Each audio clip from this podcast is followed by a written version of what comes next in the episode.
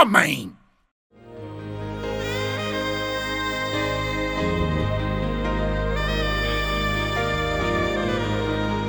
Noites calmas no Oceano Pacífico. Desculpem, desculpem, entusiasmei-me.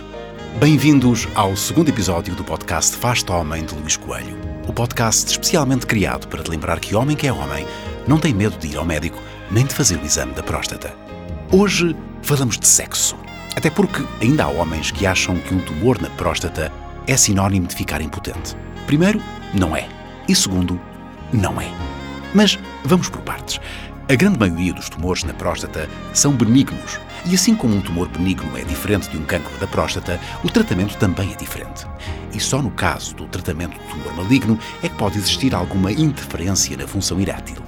No entanto, hoje em dia, é possível assegurar que a maioria dos homens retoma uma vida sexualmente gratificante ao fim de alguns meses. Mas para isso é preciso garantir que consultas o teu médico o mais cedo possível e segues todas as indicações. Mas pronto, se já não te apetece fazer sexo, podes sempre dizer que a culpa é da próstata. Não é, mas podes dizer que é. É como as dores de cabeça das mulheres. Na verdade, elas não têm, mas podem dizer que têm. O importante nestas coisas do sexo é ser sempre um verdadeiro cavalheiro. Ora, escuta lá o que o Marcos André tem para te dizer.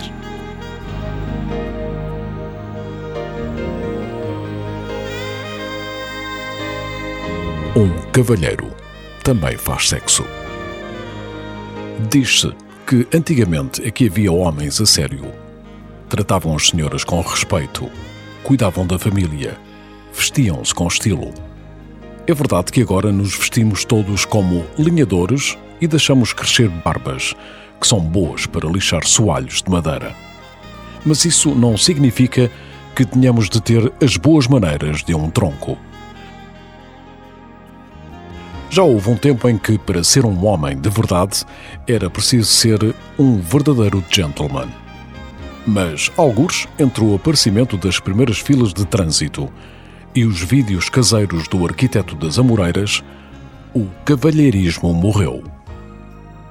Para piorar as coisas, o escudo da internet ajudou a eliminar a necessidade de sermos homenzinhos de vez em quando. É mais fácil arranjar coragem para fazer um like numa fotografia de uma mulher atraente do que chegar ao pé dela e dizer-lhe que a achamos bonita. Isto para não falar da facilidade com que se encontra pornografia online às vezes até quando estamos a pesquisar por outras coisas. A sério, ou então é um vírus que eu tenho no computador. Se o cavalheirismo está morto, impõe-se ressuscitá-lo. Comece por lhe dar um bom banho, pois já se sabe que isto de estar falecido provoca um cheiro desagradável. Faça-lhe a barba. Dê-lhe um corte de cabelo a sério não é daqueles que deixam franjas a tapar os olhos e depois têm de passar o dia cheio de tiques na cabeça e no pescoço que até parece que é parvo.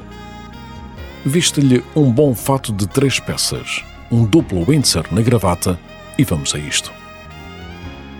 Mas afinal, o que é isto de ser cavalheiro? Ser cavalheiro é sinónimo de ser bem educado. Ser bem educado significa ter boas maneiras quem tem boas maneiras é cortês. Ser cortês é o mesmo de ser gentil. Ser gentil é ser amável. Ser amável quer dizer ser digno de ser amado. Amado é o particípio passado de amar. E uma das definições de amar é ter relações sexuais. Portanto, ser cavalheiro é ter sexo. E quanto mais sexo, mais cavalheiro. Pode ir ver ao dicionário. O primeiro passo para se tornar um autêntico gentleman é começar a seguir um código de honra, um conjunto de comportamentos e atitudes que irão reforçar o seu caráter. Eis algumas das regras básicas para ser cavalheiro, que tenho a certeza que vão mudar a forma como trata os outros e, sobretudo, como trata uma senhora. São coisas pequenas que fazem toda a diferença. Um cavalheiro abre a porta a uma senhora. As portas giratórias não contam. Não são bem portas. Aquilo são janelas que andam à roda. E não há regra nenhuma que diga que um cavalheiro deve abrir a janela a uma senhora.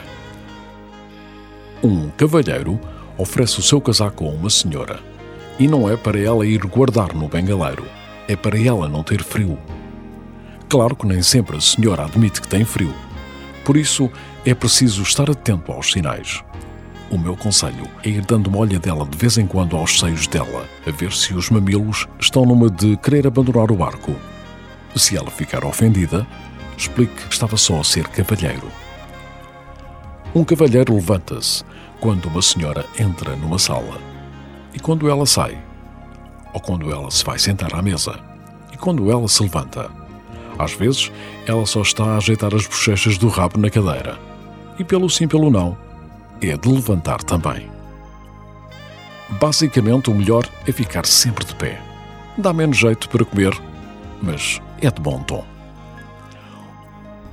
Um cavalheiro elogia uma senhora e tem de ser sincero. O segredo é encontrar a parte da senhora que merece ser elogiada. Se ela for bonita, é fácil. É elogiar os olhos, o rosto, a figura. Se ela tiver uma cara que deixa os cientistas mais conceituados na dúvida sobre a espécie animal a que pertence, é fechar os olhos e elogiar a roupa. Mas elogiar sempre. Um cavalheiro oferece o seu assento a uma senhora nos autocarros, no metro e, sobretudo, no carro. Quando uma senhora se senta ao volante e um homem se senta no lugar do passageiro, este deve oferecer o seu assento à senhora e leva ele o carro. Uma sociedade é tão cavalheiresca quanto menos senhoras houver ao volante. Um cavalheiro paga a conta. Uma senhora nunca deve sequer saber quanto é a conta. Se for muito elevada, ela percebe que temos dinheiro e estamos tramados. Se for muito baixa, ela percebe que não temos dinheiro e estamos tramados. De uma forma ou de outra, além de pagar a conta, um cavalheiro paga sempre as favas. Um cavalheiro acompanha a senhora até à porta, já que é importante garantir que ela está em segurança.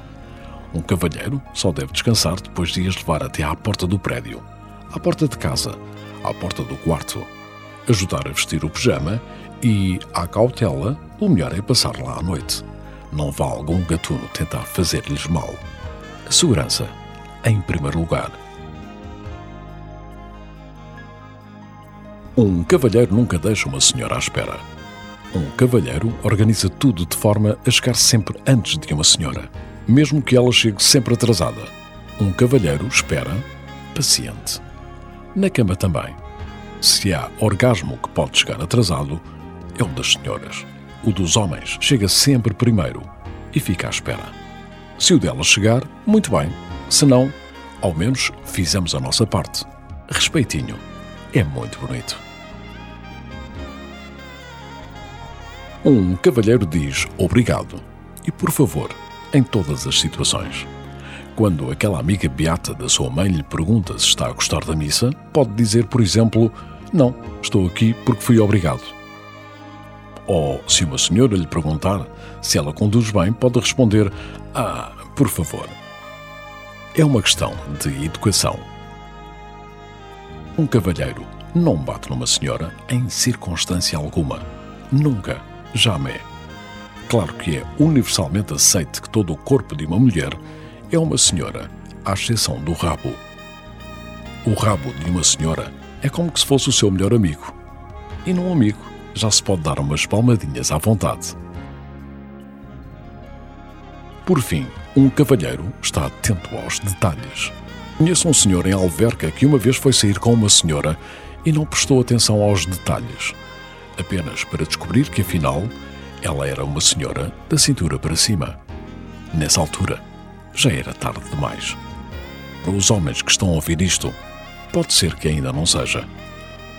O cavalheirismo morreu. Longa vida ao cavalheirismo. Este podcast é um projeto da Associação Portuguesa de Doentes da Próstata com o apoio da Janssen, companhia farmacêutica do grupo Johnson Johnson. Todas as opiniões expressas neste podcast são da exclusiva responsabilidade do autor e não espelham a opinião dos locutores que dão voz aos textos. A escuta prolongada destes textos pode provocar masculinidade. Se és homem e tens mais de 40 anos, está na altura de ires fazer o exame da próstata. Em caso de dúvida, consulta o teu médico. Faz-te homem e faz o teste.